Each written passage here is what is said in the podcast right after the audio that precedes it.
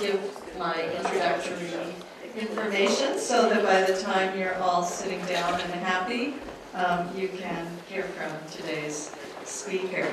Um, I'm Ann Braude, the Director of the Women's Studies in Religion program, and this will be our last lecture for this semester. We will start up again next semester um, and we have a changed date I want to call your attention to for Septemmy Lakawa's uh, presentation, which will be on Wednesday, February 24th at 1 p.m. She will address uh, risky dialogue, women's interreligious hospitality in the aftermath of violence in Indonesia.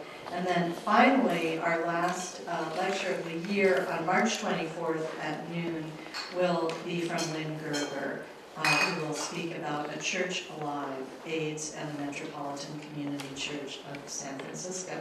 We look forward to those talks next semester. Um, Today, it is so great to welcome Susanna Drake back to Harvard Divinity School, where she did her MTS um, uh, in 2003, and many of us have fond memories of those days before she left for Duke for her doctorate, and then to Macalester College, where she is now an associate professor of religious studies, um, uh, teaching in early Christianity and um, all the, the kinds of issues you're going to be hearing about today.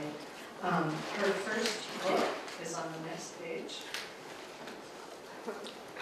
Where is it? There. Um, sticky paper, that, that will be my next lecture. Um, her first book was published in 2013 by the University of Pennsylvania Press, and that was Slandering the Jew, Sexuality and Difference in Early Christian Texts. Um, she's now embarking on a second book project that's in the early stages of development, um, which she is going to speak to you about today. Suzanne?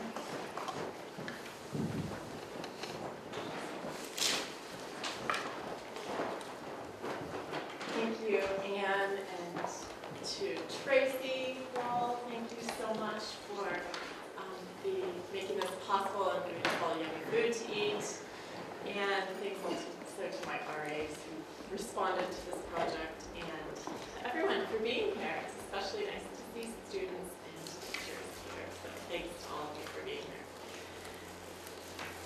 In the middle of the fourth century, a wealthy Roman woman, woman named Veneranda was buried in a chamber in the near the martyr shrines of St. Nereus, Achilleus, and Petronilla. By this time in the late ancient imagination, Petronilla was known as virgin martyr, a daughter of St. Peter, or maybe a young virgin whom Peter healed. We know Veneranda's special attachment to Petronilla because of the fresco painted in the lunette of her grave. This is what I, the image that I want to start with. So Veneranda is the woman, Veneranda is the woman here on the left, Petronilla is here. And Veneranda is depicted in an, an orant position, that's with the hands raised. This was a very typical position we see in a lot of the Roman um, iconography and also early Christian, um, kind of signaling their, their pietas. And uh, she, Veneranda is wearing an elegant tunic, kind of an elite status, Um, she stands close to Petronilla. Their names are, that's how we know who they are, their names are actually written, you can't see this. Petronilla's name, after Petronilla's name, um, martyr is written. So we know that that is how we are supposed to be interpreting her. On the left, we have a little bit of garden imagery, which is typical. uh, This scene is explained that Petronilla, the martyr, is leading Veneranda into the afterlife. So not unusual that we have this kind of garden paradisical imagery. And on the right over here, we have, it's hard to see, but this is a basket of scrolls and a, uh book or codex here floating upside down. Um, also not that atypical, but would probably be signifying Veneranda's learnedness or uh, literacy. So now to the, what are they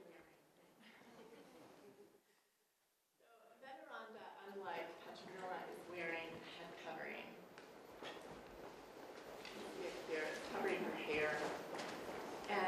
so Camilla has, not wearing a head covering, but a very elegant, modest hairstyle.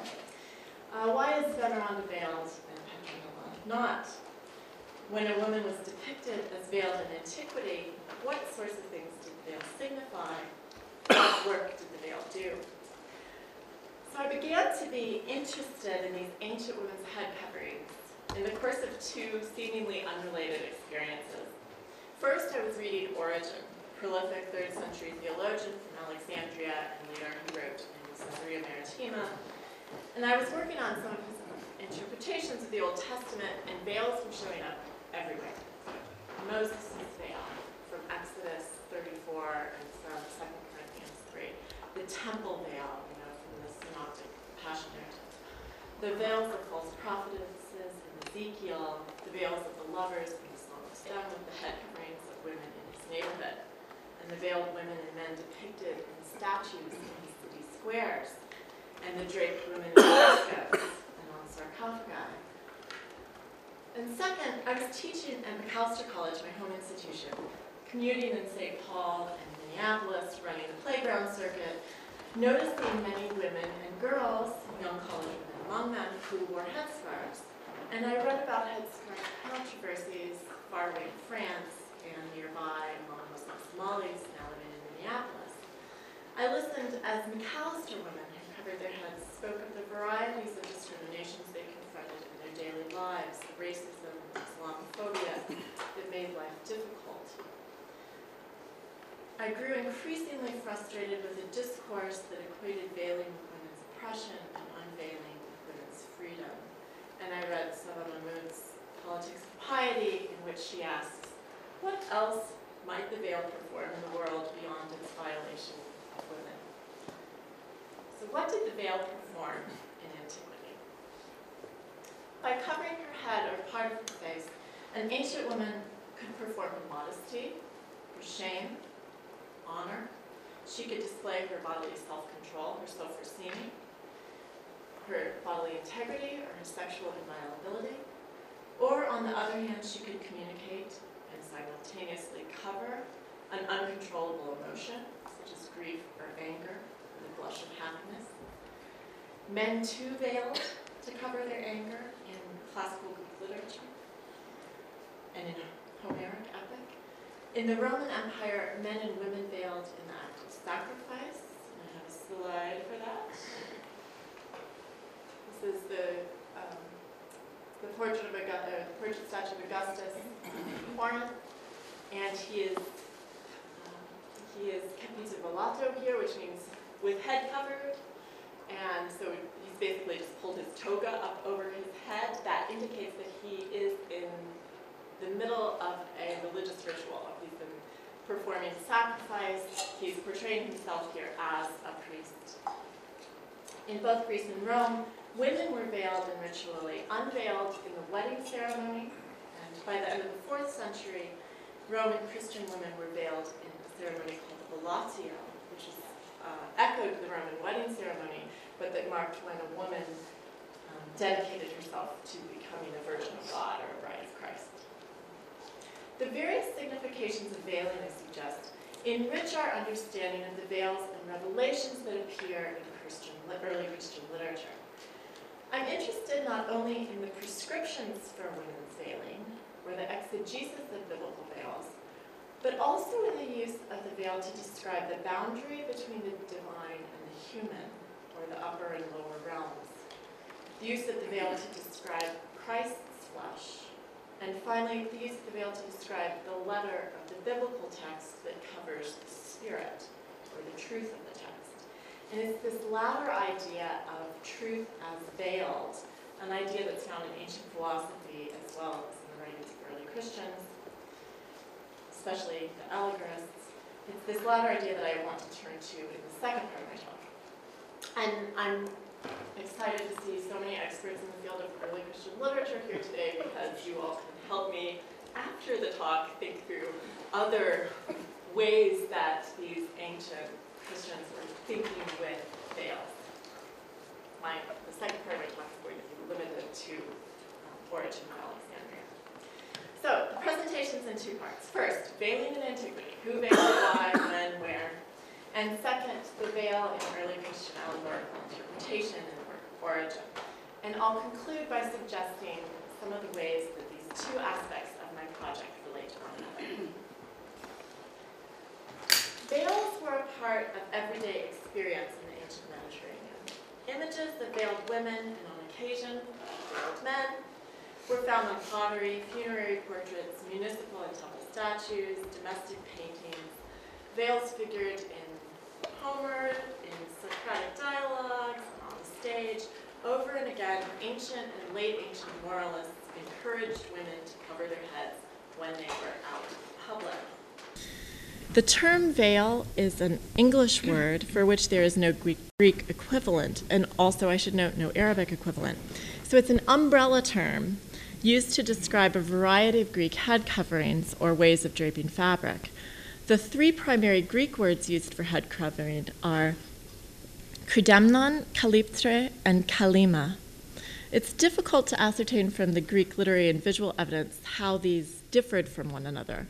When Paul talks about veiling um, in 1 Corinthians 11, he uses verbs, not nouns. He uses katakalipto, still with this root of kalipto, right? Katakalipto, to cover up. He's talking about covering the head. And when he talks about Moses' veil in 2 Corinthians 3, he uses the noun kalima, also the Septuagint word for veil in, for Moses' veil in Exodus 34. Kalypto is the verbal root of, of the anakalypteria, and that's the name of the wedding, the Greek wedding ceremony, and the kind of un, it literally means unveiling, these series of unveiling of the bride. And it's also the name given to to the wedding gifts that one brings to the bride, the anacalypteria. And calypto also lies at the root of apocalypto and apocalypsis, right? So thinking there about the variety of types of unveiling, both of women's bodies and of hidden truths. So this connection between veiling and revelation is also present in the Latin velo velum revelatio. revelatio. It's useful to think not only about the veil as a specific piece of cloth, but also to think about veiling as a verb, as a gesture, a bodily act, a drawing over of a kind of double skin that mm. accentuates the boundaries of the body. Tertullian calls it a shield and a refuge. Women and men could pull their himation or their toga, their mantle, their palla, over their heads or across their faces. I have a few images here for you to see that. This is what Augustus has done here. He's just pulled his toga up. So you could, you could, you could perform this gesture with whatever cloth you had on hand. Here's a, a small figurine, um, a, ten, a tanagra figurine. This is Greek from 3rd century BCE. And you can see that she's wearing a long, she has a very large piece of cloth draped around her. It could be draped around her shoulders, but she can also pull it up over her head. This is the Baker dancer in the Metropolitan Museum of Art in New York City um, from Alexandria, 200 BCE in bronze. And you can see uh, the veil is, or, or her mantle here is over her, drawn over her head tightly and also across her face. And this, and if we're going more closely, it's a little difficult to see here, but she's also wearing a face veil um, with little holes for her eyes. Hmm. We see this in some of the other um, Greek evidence, uh, visual evidence of this, um, of a, a kind of smaller face veil that you could wear with, with slots for the eyes. Um, a Roman Matrona could pull her palla over her head, and that was a sign of her kind of elite status to be wearing a stola and a palla, this rectangular piece of cloth draped around her. Um, this is Eumachia, um, so from Pompeii, uh, dates 14 to 37 CE. Uh, the inscription tells us that she's a priestess of the Pompeian Venus. And this gesture of holding the cloth also um, signifying an elite status, good manners, education. Like the the length of cloth seemed to be a status marker, how many extra folds you could get, um, and the way that you carried it uh, was also a status marker. We want to think here, although my um, talk doesn't center on this very much, there's a whole um, field of work to be done on the uh, on class difference and status difference here, because showing how much cloth you have, how encumbered you could be, I mean, is a sign that you are not performing physical labor, for example. Um, and, and she's here also portrayed in this priestess way, so similar to the Augustus, the statue of Augustus in Corinth. So this uh, priestess role here, performing ritual. Not only were various head coverings part of the fashion in many ancient Mediterranean societies, they also communicated a woman's aidos, which we can translate with shame, but it's kind of a bigger category. Her honor and her sophrosyne, her bodily self mastery. These virtues are connected in the Greek imaginary, and they're variously inflected by gender. Sophrosyne, for example, was a celebrated virtue of men and women who demonstrated self mastery, bodily self control. Uh, these virtues are, as Anne Carson notes, virtues of self containment. There's uh, an anecdote about how unbeltedness and beltedness could be various significations of your, your bodily self control. Um, unlike a man, a woman expressed her honor and her sophrosyne by ensuring that she was properly concealed in public. The veil, as Lloyd Llewellyn Jones notes, acted as a type of tortoise shell for ancient Greek women. And when, uh, when a woman left her house, she could carry her house with her and operate with a modicum of freedom in male society. So, in this case, the veil helped to create opportunities for women to participate in the life of the polis. And men's excellence, their virtue, is performed openly in the public sphere. It requires revelation and proclamation. And women's excellence, by contrast, is expressed in concealment and discretion. And at this point, I want to note that it's useful to untether our notion of shame from negative associations with guilt and embarrassment, and to have a more expansive definition when approaching the ancient materials. Um, Virginia Burrus's book, Saving Shame, has helped me think through some of this. Um, shame is both a public and a private affect and a, a mode of being in the world in antiquity, a technique of the self. Shame is, in Burrus's words, the site of a subjectivity articulated at its thin skinned limits. It challenges the very distinction between inside and outside, end quote. Nor should we think of shame and modesty as kind of passive performances of femininity or performances of a passive femininity. In a recent monograph, Kate Wilkinson has shown how, for ancient women, modesty itself is a performance of their virtue. She writes, quote, modesty is reflexive. It's an opportunity for active self-formation and self-representation in a community. Modesty is cultivated through a set of social mm-hmm. performances, a collection of doings that contributes to the maintenance of a modest personhood, end quote. So, wrapping one's palla about oneself, holding on to voluminous amounts of elegantly draped cloth, covering the head, or gesturing even towards your face with your hand or finger, kind of like this, drawing your veil up like this. These gestures are all part of the doing of modesty and the cultivation of virtue among ancient women. Just a couple more slides for that. Um, this is a, a funerary relief from Palmyra in Syria, um, dated to the late first, early second century CE. And you see here this kind of gesture of, of the, um, so similar to some of the, the Roman statues, uh, Eumachia that we were looking at earlier, her hands are up. She has a hand holding her veil in a kind of veiled gesture. And um, and then you also see some local variation, a, a lot more elaborate jewelry and um, embroidery on the on her mantle there. Um, here's another from Palmyra, another nice gest, veiling gesture here.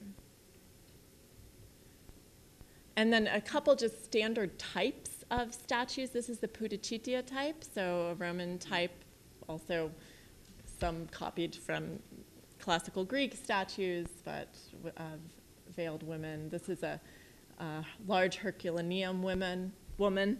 Um, this was also a type that's found all over the empire. Again, Roman copies of Greek originals. This is from the mid first century um, from Herculaneum. But this, you see, she's even, she's holding, holding on to lots of cloth here. She's also got a hand draped. That's another part of my project I'm not talking about today, the veiling of the hands. For both men and women, veiling was part of the management of emotion. Douglas Cairns explains that the emotions like aidos, shame, anger, and grief involve self consciousness and self protection, and all focus on one's vulnerability as an individual for whom interaction in the public arena has suddenly become problematic. Um, so we see this in the Odyssey, for example. Um, some men veil in grief. So Telemachus veils um, in grief and longing for his father. Odysseus hides his tears with his mantle when he listens to Demodocus sing. Uh, it's never said that Achilles veils, but in the fifth century on pottery, we have these beautiful images of Achilles um, in grief, um, fully covered in his himation here. So, um, Athenian red figure crater, now in the Louvre. Here's another one.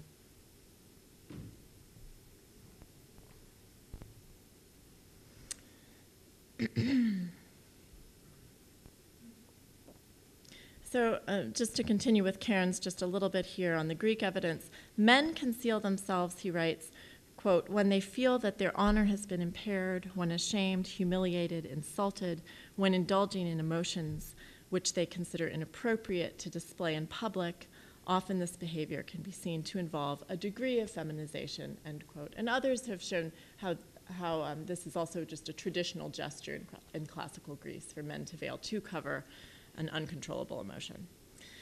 So, if veiling performs female modesty, shame, self containment, virtue, and if for men it's associated either with a kind of status impairment because of their emotion or the performance of ritual, which I think we might usefully think of in terms of status impairment and enhancement, both of those things um, then what does the opposite signify? What does unveiling perform, especially in regard to women? And what do we make then of all the unveiled women um, in the ancient images? Often um, in the literature, unveiling has a sexual connotation, so the taking of a woman's chastity, the unstopping of a jar, um, the foreshadowing of a woman being taken as a slave and thus her impending sexual viability. Um, in his exhortation for virgins in his community to veil, Tertullian draws this connection between sexual violation and unveiling. He writes, quote, Every confiscation of the veil of a virtuous virgin is the suffering of defilement. You have laid bare a girl by her head, and now she does not consider herself to be a complete virgin. She is made something else. End quote. So much of the textual evidence is prescriptive and speaks to this kind of ideal situation in which veiling maps easily onto the bodies of modest, respectable women. The visual evidence, however, tells a different story. For example, the majority of female portrait busts in the Roman period portray unveiled women. Elite women, empresses, goddesses, are the majority of the time portrayed as unveiled. Um, just a couple examples here to even out the playing field. Um, here's the Empress Faustina the Younger, 161 CE, found near Tivoli, also in the Louvre. And the Ara Pacis, uh, the Augustan altar of peace from the um, late first century BCE, famously has veiled and unveiled men and veiled and unveiled women in the imperial uh, procession here. So this is you can see uh, a man with a veil. This frieze has veiled women, unveiled women. I, I don't think we would want to read that somehow these women were, um, without their veils, were trying to perform immodesty in any way. So, so I, I, um, I really hesitate before reading too much into the depiction of, of unveiled women here. So even though we can read the gesture of veiling as a performance of bodily self-control, the presence of an unveiled female does not necessarily signify immodesty or lack of self-control. Nor can we assume that unveiled women represent slaves or prostitutes. Um, Kelly Olson concludes from the Roman visual evidence that veiling the head every time one went out of doors was strictly prescriptive behavior and up to the decision of the woman. Uh, the scholars of the Greek evidence say a little bit different. They, they um, tend to think that based on our Greek evidence, it was more routine for Greek women to veil, especially in public and in the presence of unrelated men. And then, I, if we follow Olson and Lloyd Llewellyn Jones, we could maybe trace a bit of a shift when we get to the Roman period. But we have, in other words, a diversity of practice attested in antiquity, and neither images nor texts give us access to what was really happening, which was probably even more diverse and more multivocal. What we can trace are some of the veil's multiple significations associations with the construction of gender, with ritual and sacrifice, the communication of social status, the performance of virtue, modesty, sexual inviolability, piety, and the management of emotion. And when we move to the Christian visual evidence, and here I'm limiting it to the Roman funerary art, um, which is a limitation. um, this art also attests to a diversity of practice among women. In Roman catacomb paintings and sarcophagi, most women depicted are veiled. Biblical women, like the Virgin Mary, often, most often depicted uh, with her head covered. Here she is with a kind of toddler Jesus on her lap. This is a fourth century sarcophagus from Rome. And the woman with a hemorrhage of blood, you could see her. She's most of the time, as far as I could tell from Roman evidence, um, depicted as veiled. They fit her into uh, the artists like to fit her into so many of these scenes because she's so small, you can put her on the ground wherever she fits, um, touching Jesus' cloak. Um, Eve is famously unveiled. Let's see if we can have Eve.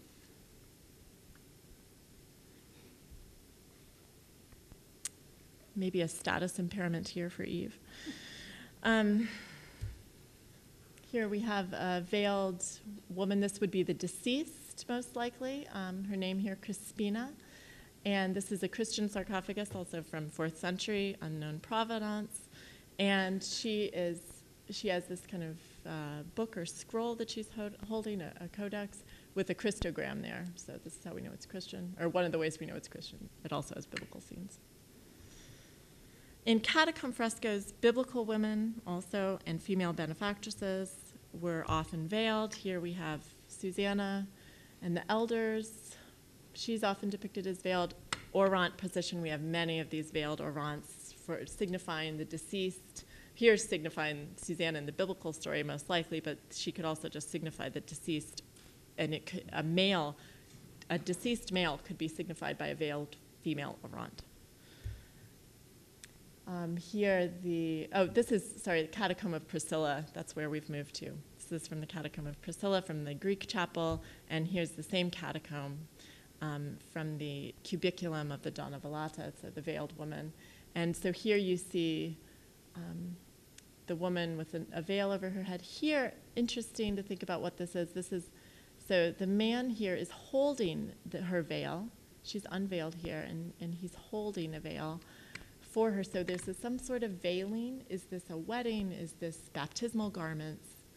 Um, and then Nicola Denzi is written on this picture.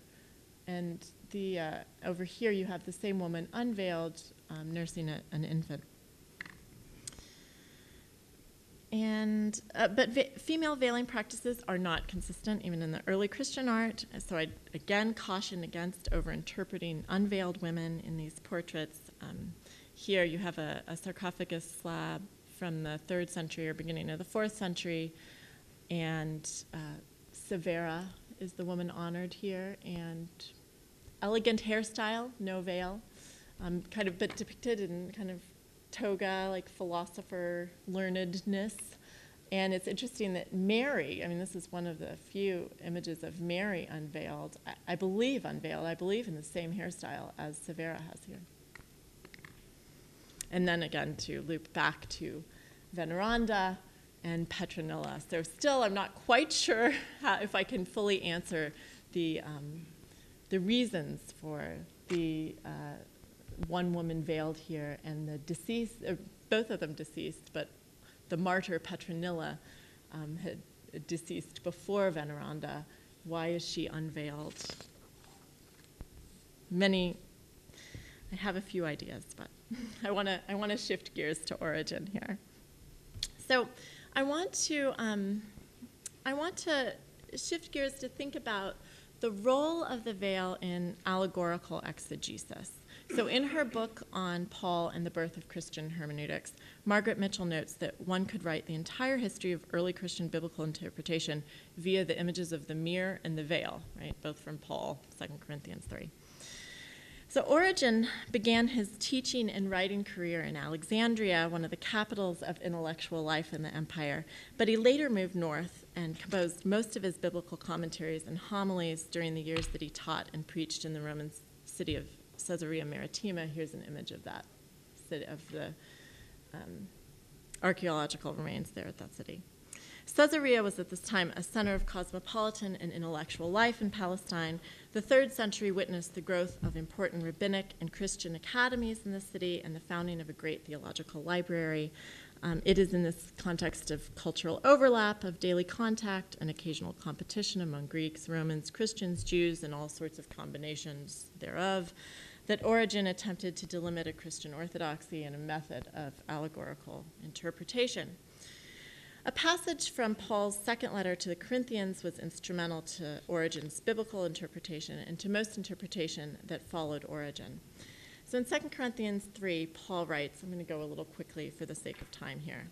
Hopefully, you know this passage. Since we have such a hope, we act with great boldness, not like Moses, who put a veil over his face to keep the people of Israel from gazing at the end of the glory that was being set aside.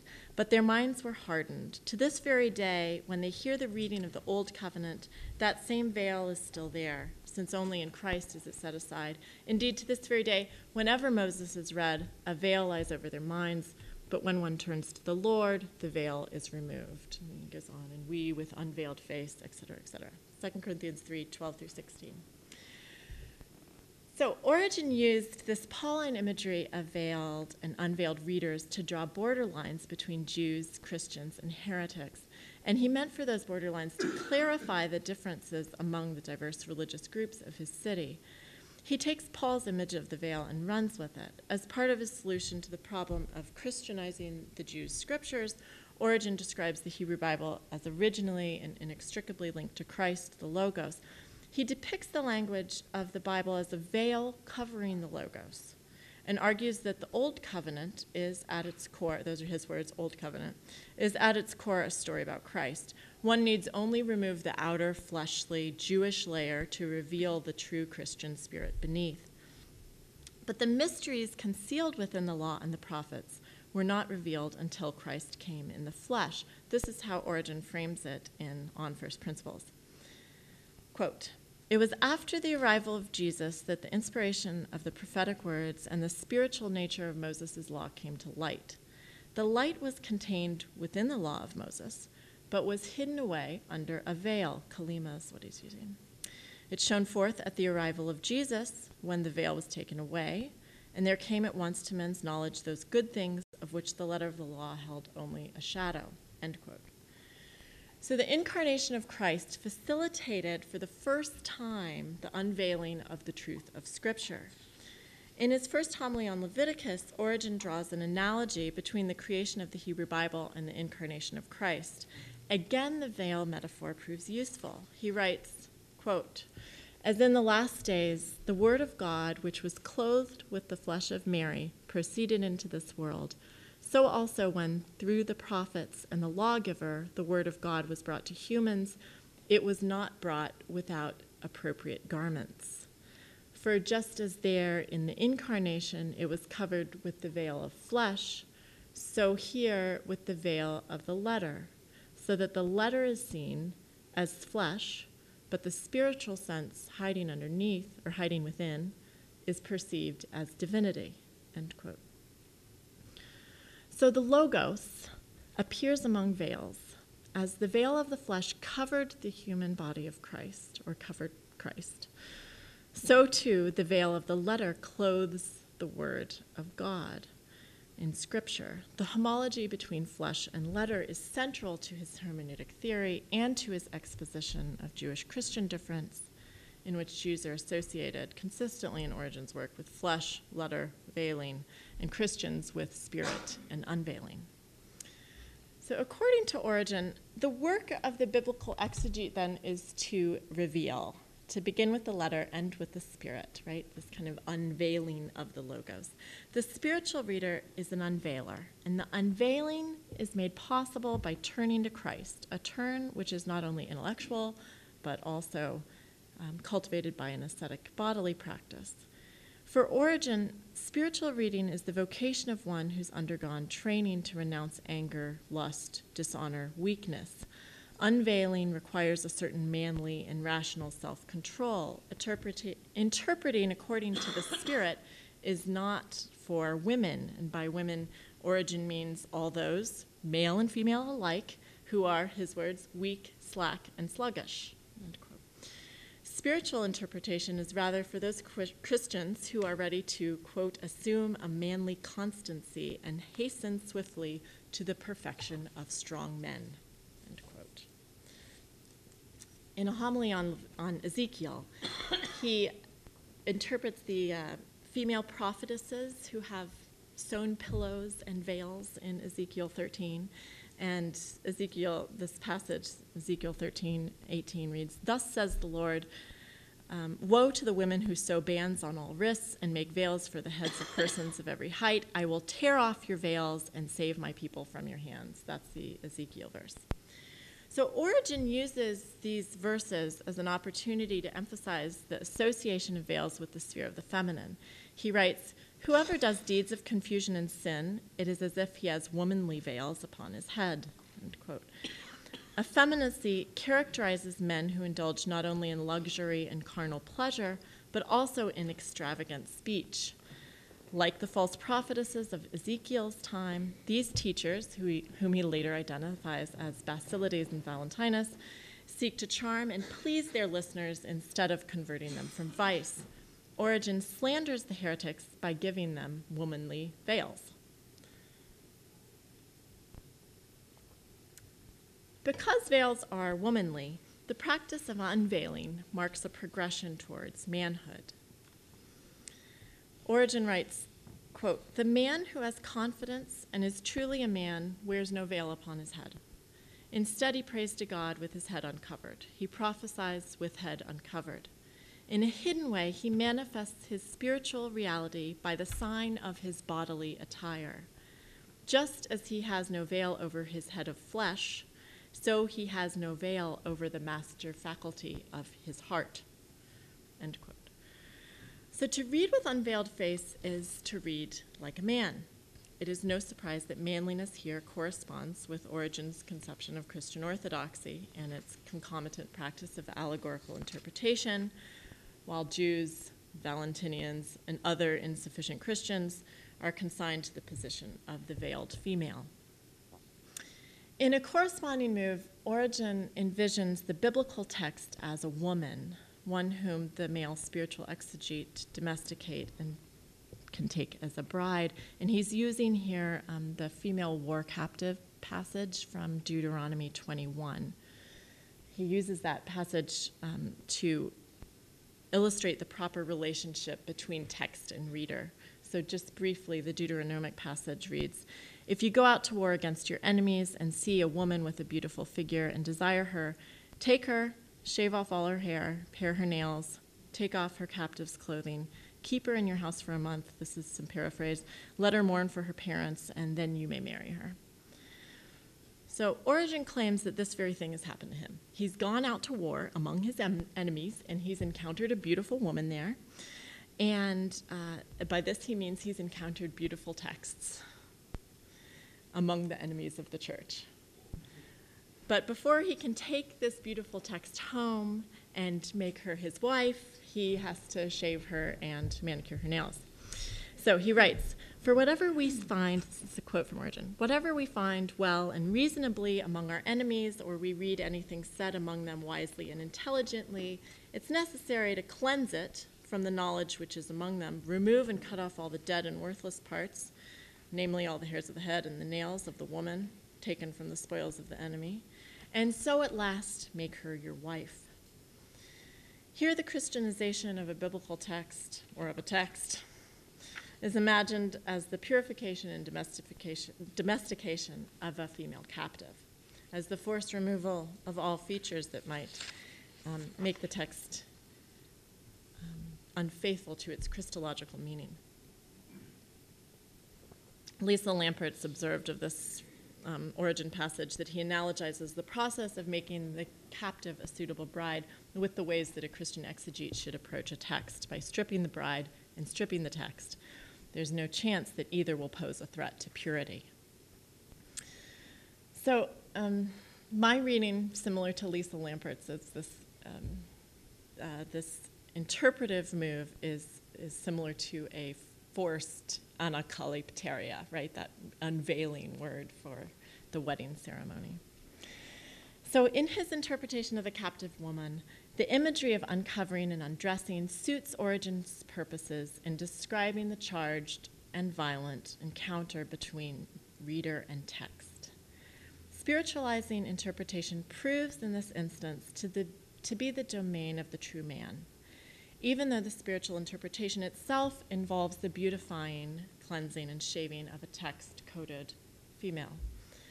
Origen's theory of exegesis thus hinges on the repeated association of Christianity with manliness and unveiled reading on the one hand, Judaism and other heresies with femininity and veiled reading on the other. So, to conclude, it's difficult for me to imagine the relationship between the intellectual, interpretive, ivory towered world of Origen, the exegete, Origen the nous, right? The mind, and the material world, the world of Coan silk veils and woolen mantles, embroidered cloth, and marble statues and frescoes and human bodies. But surely these worlds touched. Origen, after all, must have spent much of his time with the inked word on the page, a page that would have often have been made of animal skins, right? And he did so as an embodied soul, one most likely draped in some lengths of cloth, one would only hope. So, reading Origen's exegesis in tandem with ancient material culture has helped me to think differently about the social and material effects of an allegorical interpretive method that describes the work of an interpreter as manly, um, as a manly unveiling of a feminized text. And the metaphor of unveiling connects Origen to his beloved Paul, his exemplar of reading with an unveiled face. And it also connects him to a long line of philosophers who considered truth as something that was hidden or as veiled, going back to Heraclitus, who, a pre Socratic, famously wrote, um, Nature loves to hide. But the metaphor of unveiling also connected Origen to the bodies of men and women in his midst. The imagery of veiling and unveiling remains enmeshed in ideologies of gender and sexuality, ideologies that were elaborated in statues, paintings, and on bodies, especially those of women. Veiling and unveiling were not gender neutral, and the practice of biblical interpretation was not gender neutral. This non neutrality leads me to questions of power, with which I will end. Who gets to speak for the biblical text? Who gets to unveil spiritual truth? Who is consigned to reading with a veiled face? who benefits and who suffers from the trope that truth lies hidden behind a veil.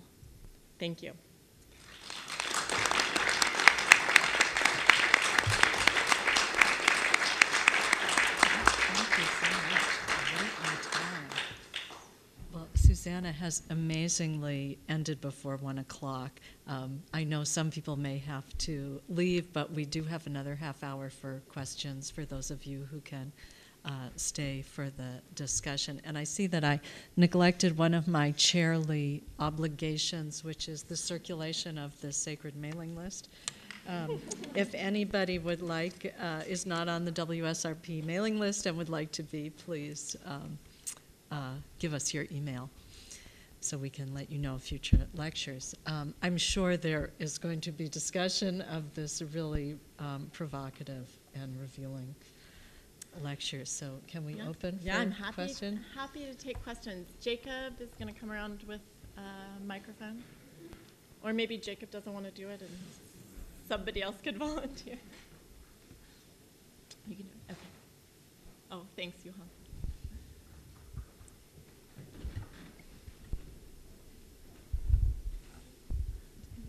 You can ask. You can ask. Yeah, you can. I help you to pass this. Oh, you're just, you, sorry. I Sorry. thought you were gonna ask a Oh, question. no, no, no, sorry. Okay. Um, any questions for You? No.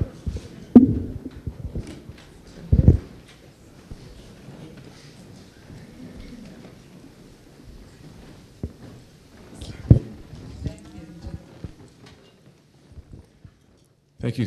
Oh, that's loud. Sorry. Thank you, Susanna. Um, I was wondering if you could comment on um, the. Okay. Is this working still? Okay. Um, if you could comment on uh, Origen's um, uh, commentary on the Song of Songs, where the Christian exegetes in a very different perspective with respect to veils. So there, for those of you who don't know the Song of Songs, right, you have this. Uh, you have this exchange between the bride and the bridegroom, and um, and of course, like uh, voices as well. And, and Origen wrote series of uh, commentaries on the, the question is, in that the Christian exegetes in the position of the bride who is veiled. So first of all, the, this this exegete, which in, in the passages you were discussing is gendered um, male, here is gendered female, and is in a position of being unveiled herself by by God. So I'm just wondering if that how that plays into um, your analysis of gender and, and veiling and scriptural uh, exegesis. Thanks. Um, in the commentary, in Origen's work on the song, I think this is a great place and it complicates my discussion. I had had more time, I would have loved to talk about this as well. But I think that, um, that what we have in the commentary on the song in many ways is Origen's of the is the impossibility of Origen's escape from the veils. He revels in them in the Song of Songs. And I think there we see even though he has this kind of there's this idea that that it's a dangerous text that you must be pretty spiritually adva- very spiritually advanced um, to even read it. You want to keep it from insufficient christians um, insufficiently trained christians. Um, so even though, though you have these moves to renounce bodies renounce letter the letter of the flesh and renounce veils in the song of in his commentary on the song in his homilies, um, you you also have the it, it's he shows the impossibility of those tasks of those renunciations. I think all his renunciations come back to haunt him in a way in his work on the song, in which he, he delights in the, the words of the song. And, and to me, I think there's a way to read that as um, as his uh, uh, the, that the bot what he calls the body of scripture or the flesh of scripture is always for him it has to be the starting place. And it's never fully renounced. And and if it is a veil it's a veil that is never going to to leave. And and there i think it's from there then i think you can go and read gregory of nyssa on the song and all that he does with the veil there, where kind of, uh, you know, the the provocation of unveiling is kind of continuous and never ending. So, is that Yeah. helpful? Okay.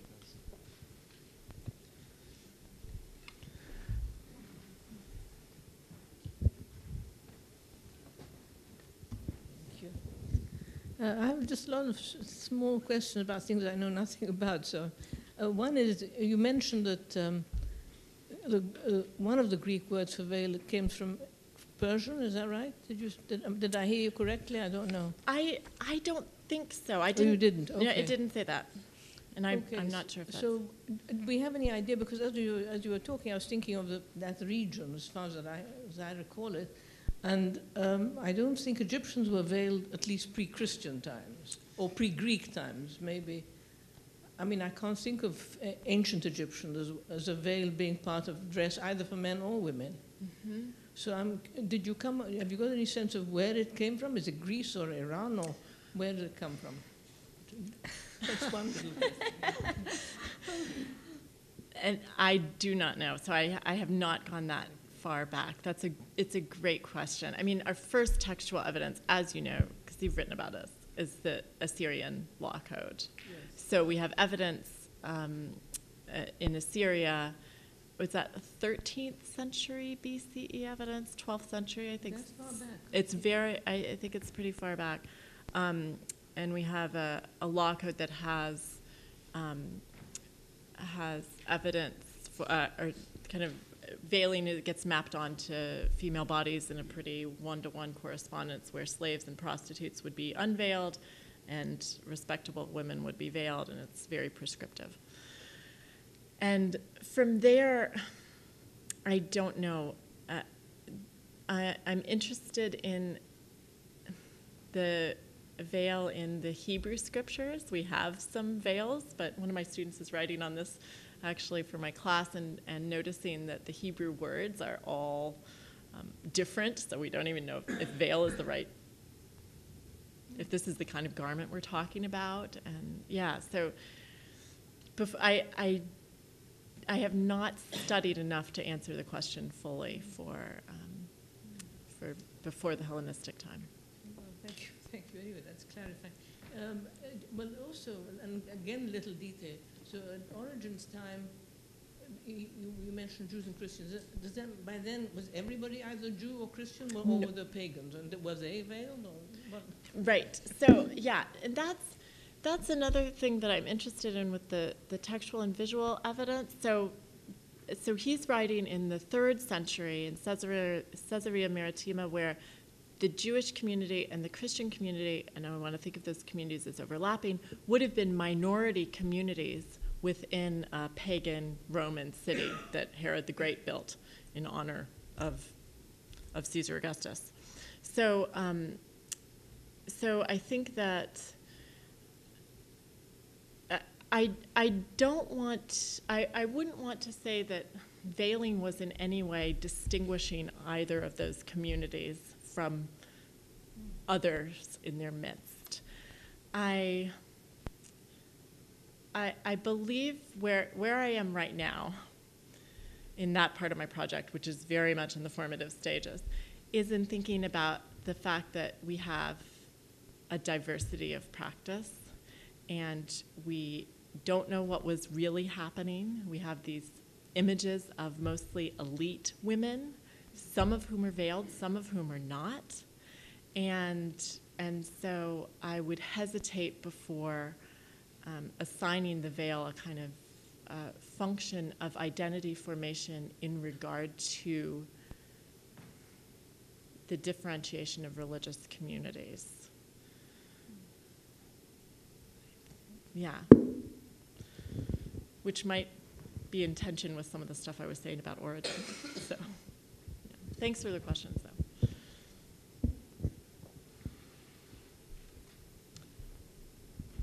Uh, Giovanni. Uh, Just two, thank, thank you very much. It's just two curiosity. Uh, one point is because I was tired and I, when you brought up the commentary, the passage where Origen comments the passage in Deuteronomy, Yeah. The, the texts in question there, the feminized texts, are biblical texts or are other texts that, you know, heretics are using? Because sometimes, you, you know, Origen has problem using Thomas, using other apocryphal gospels. So, and I didn't, I don't, don't remember what you said No, about that. you were you were very awake because you caught me tripping up on my sentence right there. um, yeah. So no, it's it's the biblical text, but could it be the others too? Yeah, because if, if, if you said then he refers to Valentinians and, and Yes. Right. Right. He. So he's that's so that's the passage on Ezekiel where he's like he says, "Oh, God wants to tear off these womanly veils, and I want to do the same thing to these crazy heretics, um, who are wearing, you know, who have womanly veils." And and so, but I don't think I don't know of a place that's that's there very well could be um, where he's talking about the kind of unveiling of a truth um, that's not in scripture. But- no, no, no. I just I, I, don't, I don't know about the passage. I know that sometimes he has the problem of dealing with Using apocryphal. the yeah What what then will become apocryphal text and yes yeah, whether to use them or not. yes right But, and I had another little thing. You mentioned the um, uh, the issue of men veiling themselves for sacrificial purposes, yeah and you said tantalizingly, you just said this might be a status issue. So do you want to say something more about? sure this? sure um, so so I think we have a it's multivalent right you have it could be read as status impairment as a kind of deference before the divine um, and so you're going to put as paul would say it an authority on your head Um, and I think it could also be read simultaneously as a status enhancement. I am the chief magistrate. I get to perform this, this duty on behalf of my city, my empire. So, um, so yeah, I think, I think there's a way to read it both ways. I don't think I would want to limit it to one or the other. Thank you. Oh, yes.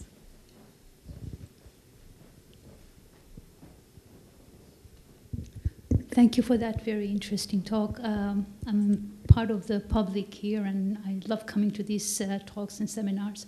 So, as you as you were showing some of those slides, I was thinking about India, uh, and I was thinking about the Indian women and how they use their sari uh, to cover. And I was wondering if you know the use of the the veil or the scarf is also has a practical point of view, like you know shielding from the sun and uh, and also kind of a, uh, giving some kind of like you said a, a shell to the person. So I, am wondering if it's more of a universal symbol rather than just you know uh, for the part of the world we were just talking about. Do you have any idea about that? Thanks. That, no, thank you for the question. I think, I think there's, it's definitely for many of these, and it's written about in the, um, in some of the evidence that we have, that it's, it's practical. It can shield you from the weather, um, from the sun or rain, and and so uh, I hesitate before kind of a, a universalizing, and I, there there are some who write on ancient veiling and who use examples from India or the Middle East to think about veil types, motivations for veiling, and all of all of those things. That even Kate Wilkinson's book some, does some, some of that work, thinking with contemporary ethnography, and and in my project, I'm I'm a little shy of doing that. Um, but I'm interested in reading some of the theoretical material done by um, ethnographers like Saba Mahmood's book, Politics of Piety, reading some of the theory that comes out of engagement with women who, who veil. Leila Ahmed's work on this as well, thinking beyond this um, Western liberal trope of veil always means women's oppression and unveiling always means women's freedom. Uh, and so, so I think thinking with, with theorists who engage in contemporary ethnography um, is, is very helpful. It's one of the, the pleasures of doing this project. So thanks for your question. Karen.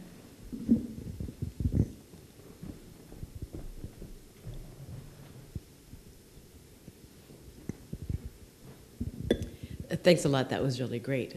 I have a million questions, but I thought I would ask the one that you kind of opened the door for us, which is, you said in the um, in the woman martyr who's veiled and the woman who's not, you had some ideas.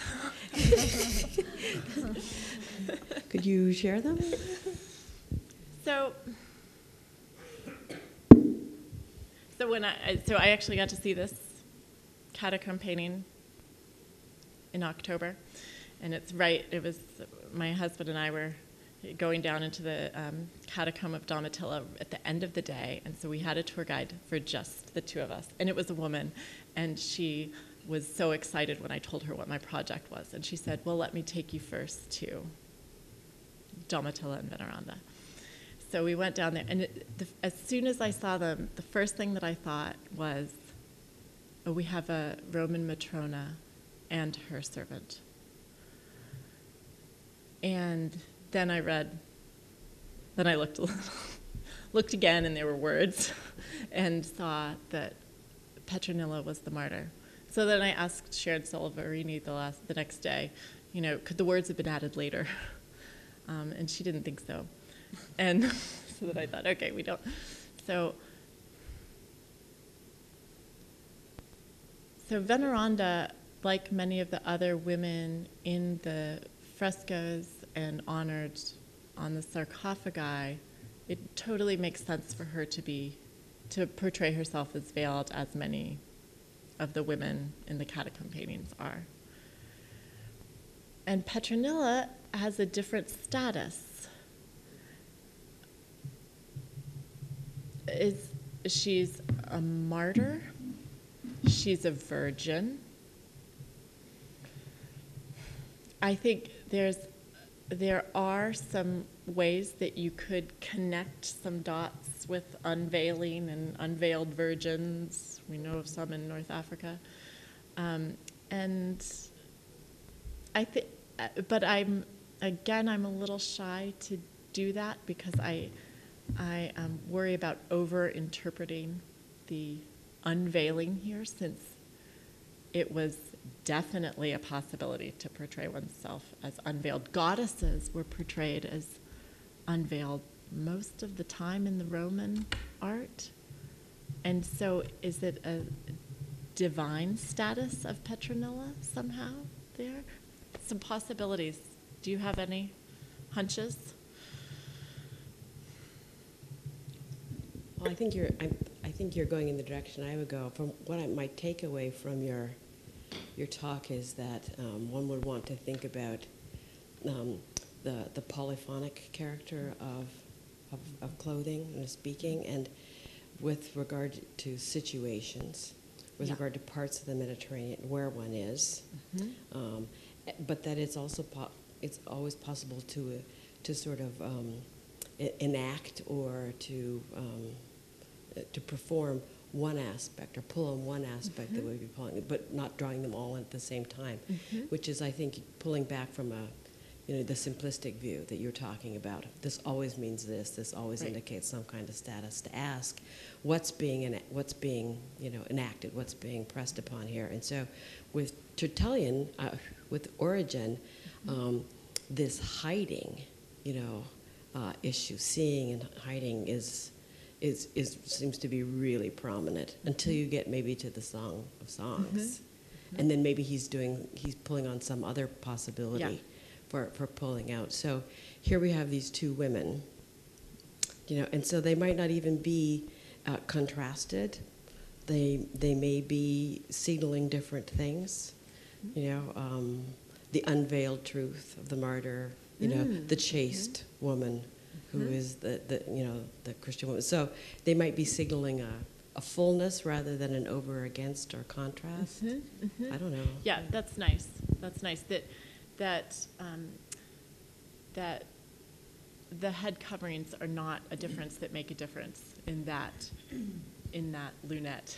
Yeah, so they're not playing on status differentiation as the as the issue Yeah. that that's signaling, for Yeah. example. Um, Instead, maybe we, not. sh- I mean, we should think of them as a as a piece. I mean, they're they're actually touching yeah. one another in, Yeah.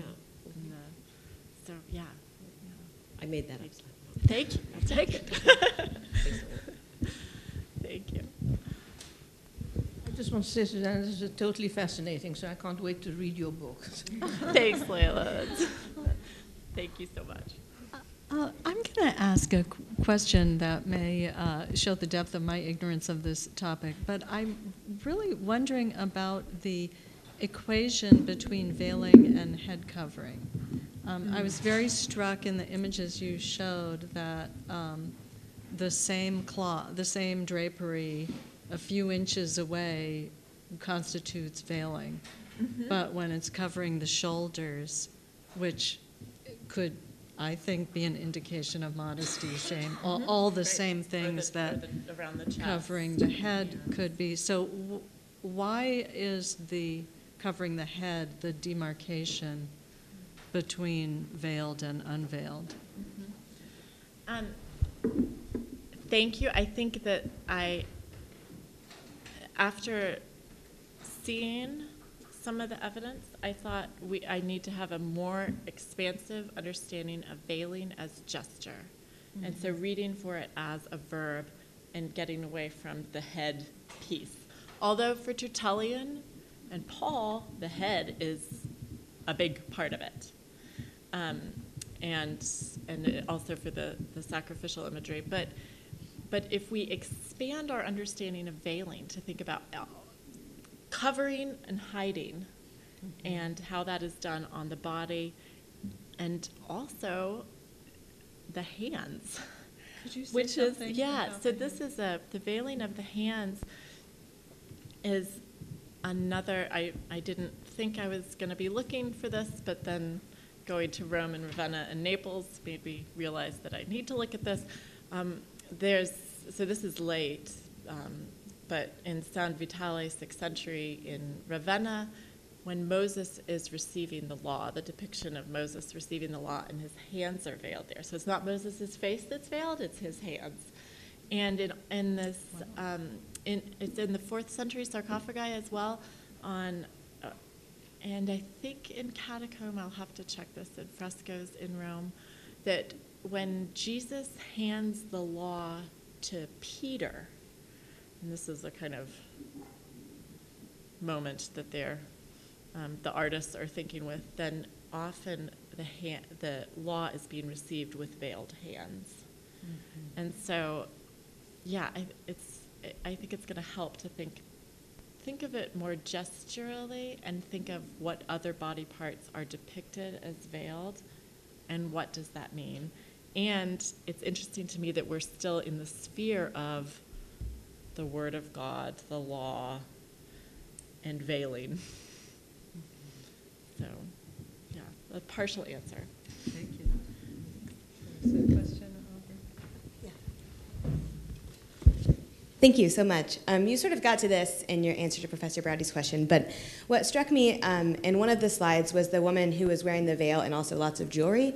And I'm curious about sort of when and where and how can we think about the veil in isolation from other sort of um, aspects of dress, and if there isn't a way in, a way in which sort of veiling is a part of, you know, sort of fashion, or and when we sort of read a kind of a, that we read sort of prescriptions of virtue and into the sort of veiling practice.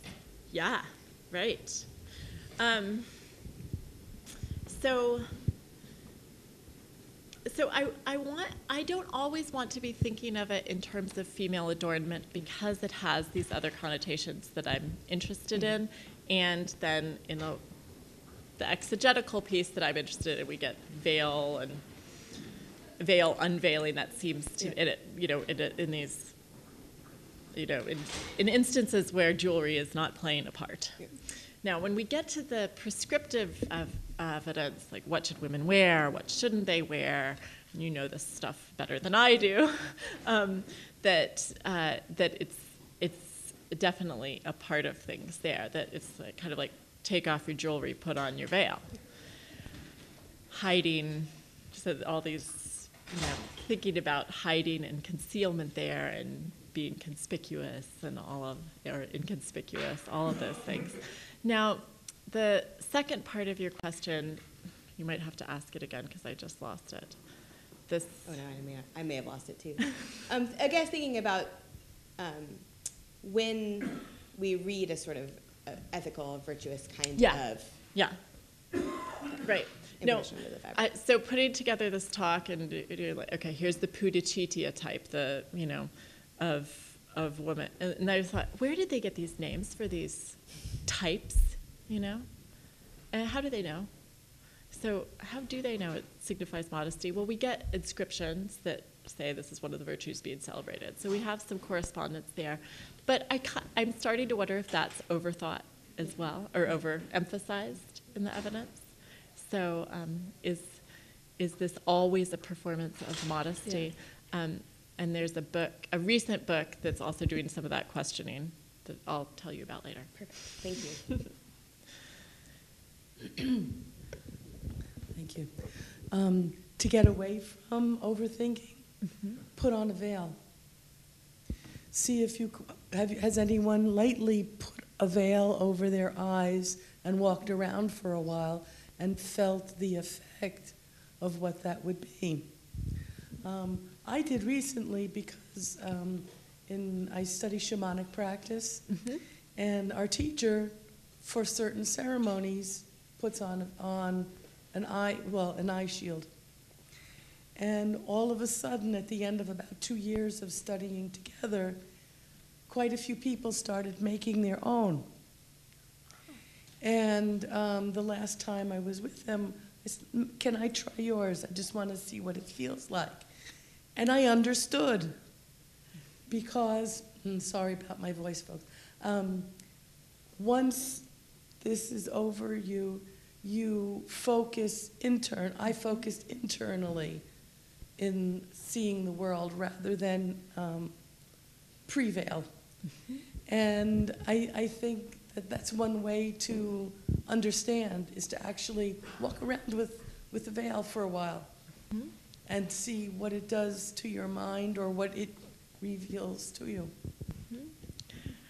Thank you. Thanks for that. I, I really appreciate too the idea of inner outer, interiority, exteriority that you're highlighting in in your experience. So, yeah. Thanks for that. Um, just uh, follow the, uh, the question uh, about the fashion, uh, veil as fashion. Um, I thought it's very interesting just to look at uh, this image. Um, I wonder, it seems now uh, in your answer to, sorry, To yeah, Kelsey. uh, her question, um, you seem to set up the um, opposite uh, between adornment and uh, our fashion and perform virtuosities. So um, I'm wondering uh, whether that's uh, whether you can actually see these two not as uh, contradict to each other, but uh, they actually work together. Because um, this image somehow it's a really good example.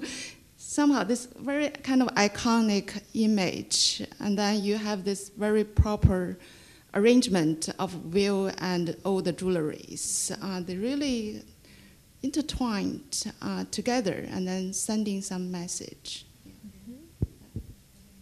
Yeah, I, I think that's right. I, and here, again, the, these are from Palmyra, so we might have a regional differentiation since we're in the east. And um, uh, so the, the material, the scholarship that I've read on this is talking about that we have a little bit of an imitation of some of the more Western forms of uh, head covering and a veiled gesture. So we get the, this is very common for you to have a, for the women to have a, a hand up here, often pointing to their face or holding their veil here. In the Roman funerary portraits of, of freed women, for example, we see this a lot. And yet we have this variation with, um, with a more elaborate style, which is fashion, right? I mean, and, and that we shouldn't think, we shouldn't think, as you said, of the virtue or modesty being in opposition all the time to female adornment. And and that's very much the case with this image. And I think I would add to that all images which, even though the women are veiled, their their bodily form is very much accentuated. And there's there's complaints about this with I guess there maybe it's this Coan silk, this silk from the island of Kos, that um, is uh, can be very light and invisible. And so there's some complaints about women who are veiling, but it's translucent. So it's, and so you get some play with this in the imagery too, where you can have it this a very the veil as kind of erotic, and um, and so having all of that together is, yeah, yeah, that can be read nicely with Origen on the Song of Songs. So those kind of the where you have the both and this concealing as concealing as provocation to veiling as provocation to unveiling. Yeah. Well, I think that is the perfect note um, to end our conversation because this uh, whole story is much more complicated now than it was uh, before we had lunch. Um, so I thank you so much for this wonderful research and uh, for presenting it to us in such a fascinating way. Thank you.